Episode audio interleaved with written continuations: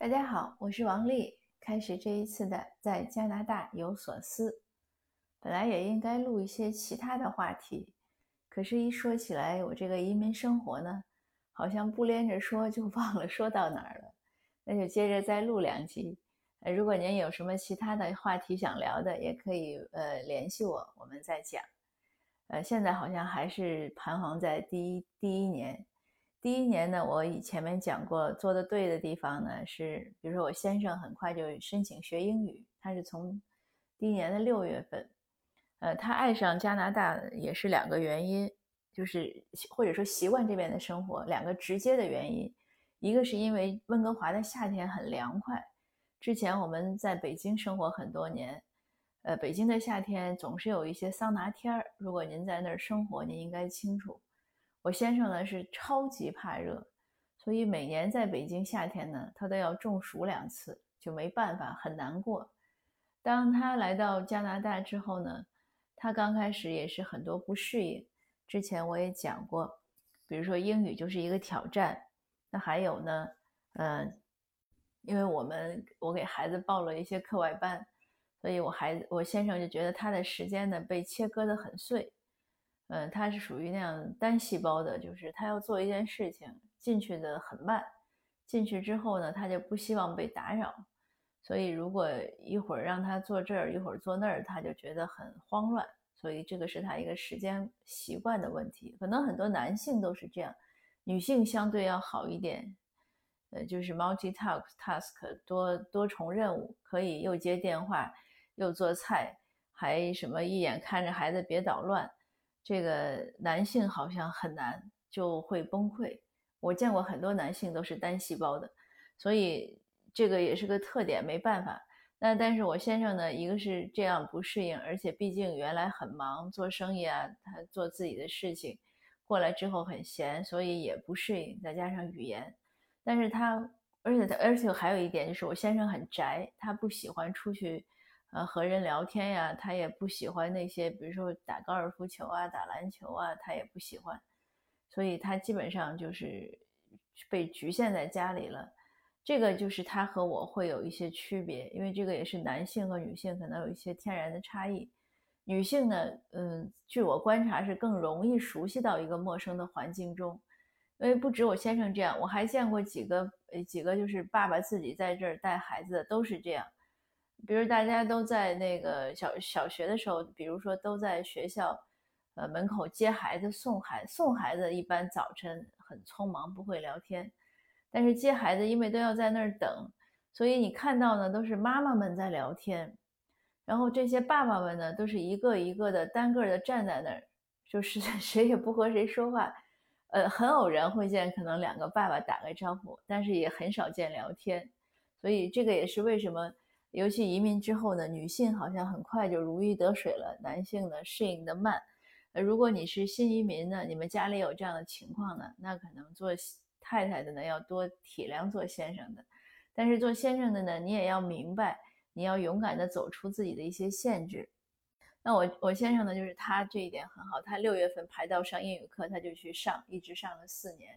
第二点就是说，温哥华的夏天很凉快，他一下子就。很舒服，所以他就从我我观察他从那个时候，呃，他喜欢了或者适应了温哥华的生活，而且也是那个时候，呃，我公婆过来探亲，所以有有他爸妈过来嘛，他这个当然情绪就更好了，所以就也就一直就呃愉快下去了，他就越来越愉快，就没什么问题了，过了一个坎儿，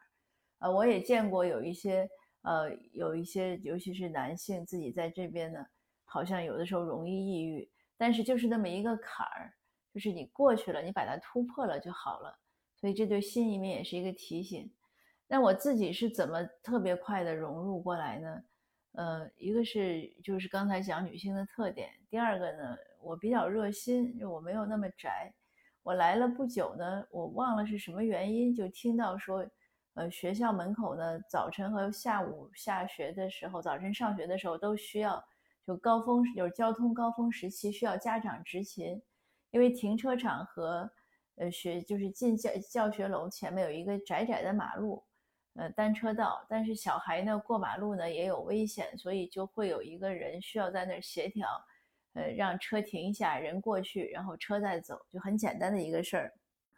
我都讲，我说我当时英语也说不利索，但是我就去报名了，因为我想我们两个都没来了，都没上班，有一个孩子，家离得又近，应该为学校做点事情。因为很多上班的人，人家根本没有办法做这个事儿，或者家里好几个孩子的也很难。那我有这个便利条件，当然应该贡献一下自己的力量。这样我就，我印象中大概我们一月份来，我应该是从三月份就春假以后我就开始做这个活，这个。呃，volunteer 志愿者的工作，我应该一直是做了四年，做到我孩子四年级多五年级，就是快毕业了。因为那个时候我眼睛不太好了，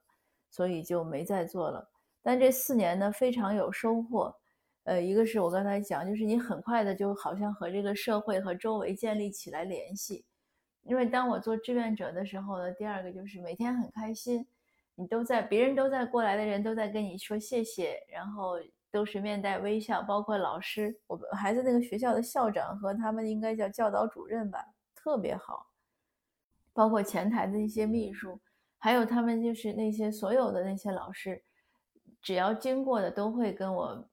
微笑啊，感谢。还有很多家长，所以从第二年开始，有圣诞节就有家长送我礼物，而且有的家长送的时候呢，因为我在执勤嘛，所以他也不想打扰。他就直接给了校长或者留在前台，那就相当于我根本都不知道是谁送的，我也没有机会说一声谢谢。但是那些家长就默默地留下来礼物给我。有一次我特别想要一个，啊，那几天正在想，哎，我说想买一个蓝牙的音响，就一个小音箱。结果呢，就过两天校长就给我一个蓝牙的 小音响，质量还很好，我今天还在听。说有一位家长送给你的圣诞礼物，表示感谢。所以就是这样的一个投入的过程，虽然投入了时间，是但是也收获到欢乐。还有呢，就是体体育的锻炼，因为那个那个牌子还是有点重量，特别是冬天的时候，温哥华冬天就半年雨，有的时候雨相当大，那个雨啊风啊，我要一手拿牌子，一手要举一个就是学校的那种伞，因为那个伞好像是我见过的最结实的伞。一般家里的伞拿过去，风一周就把那个伞吹吹翻过去了。但是只有学校那个伞，那个是教育局配的，质量相当好。那因为质量好，那可能都是钢，就是那个钢筋比较粗的，所以那个伞也很沉，也很大。那我就举那个伞和那个牌子。后来我当我不再举的时候，我发现举那个牌子和伞最大的好处呢，是锻炼你的这个这个胳膊的这个肌肉。所以就是大家知道，就是那个蝴蝶翅，有的女性那个就胳膊下容容容易有那个脂肪堆积。那我那几年呢完全没有，所以我那个胳膊的呃健美程度还不错，因为你总要两边换嘛，所以就有很多好处。尽管呃有可能是所谓的耽误了时间，其实你早晨和下午那一会儿，像我在家里的，也不是说呃很耽误时间，正好可以出去活动一下。我那么宅，如果没有这样的一个每天换空气，就是出去呼吸新鲜空气的机会，可能会一天都会在家里坐着。那我讲这个呢，也是希望，如果你是新移民呢，呃，或者就算老移民，只要有可能，请你尽尽量去社区啊，去社会上去做义工。这个有只有好处没有坏处，有相当多的好处。呃，励志的话呢就不讲了，但是我一定要讲，就是说一定要去做。你做的时候呢，而且我做的时候很明显带动了我们学校的那个风气，因为我们去的时候，学校里其实华裔已经有一定的比例。我刚开始做的时候，有一个妈妈，她也是好心，她说：“你干嘛做这个呀？”她说：“我们那个华人很少出来做这些，呃，有别的人做就行了。”那我当时也很奇怪，我说：“为什么呀？这也没什么，就是他说的这个也不是个逻辑。他的意思就是说你不做也没人逼你做，你要是刚来的，你不用那么累，他也是为我好。”但是从我开始做之后呢，明显也看到学校里很多华裔家长都开始参与到这个学校的义工中。那这样其实对整个呃说说的功利一点，对整个社群形象的改变有好处。但其实更实际的呢，是会影响到自己的孩子。我小孩后来他就非常以我为傲，呃，他有一次回来就讲，可能三年级的时候，他们大家都上课的时候，老师说。为了让他们认识到职业嘛，工作，就说你们每个人都说，呃，爸爸妈妈是干什么工作的。然后轮到我小孩讲，嗯，我小孩还没有讲，他说他们有个同学就就是有别的同学问说，David，你你你妈妈是做什么的？呃，我孩子还没有讲，他说另外一个同学就说，啊，你连这个都不知道，他妈妈就是在我们门口每天在学校门口执勤的，所以所以就是我我这个做义工的这个事情，在当时在学校里还是造成了一定的影响，那孩子也是很骄傲的。嗯，你说是老师会不会因此对他好呢？我想肯定不会因此对他不好。当然也有有一次很好玩，有一个华人家长，他也是从大陆来的，他会说普通话，他就直接问我一个爸爸，他说你为什么要做这个事情？你做这个事情是不是为了你孩子分班能分得更好？我当时非常非常吃惊，我说啊，我说我第一不知道 这有关联性，第二我我以为这个分班都是随机的。那其那当当然，这这个也不是笑话。这个虽然听起来是个笑话，但也是反映出来有一些人的这个心态。嗯，但是我做这个事情确实是出于就是觉得应该做，因为我有这个能力。有一次他的那个我孩子的那个，呃，应该是 ESL 老师跟我讲我孩子学习的时候，他也讲到这一点。呃，一个什么原因？然后他讲到我说我做 volunteer 呢，就是因为我的 personality，我的性格。呃，当我觉得我可以帮到别人，如果我我又没有去帮的时候，其实是我自己心里会很难过。呃，那我觉得我就应该做，就很简单。但是真正做了之后，你会能感觉到是一个非常好的一个正向的良性的循环。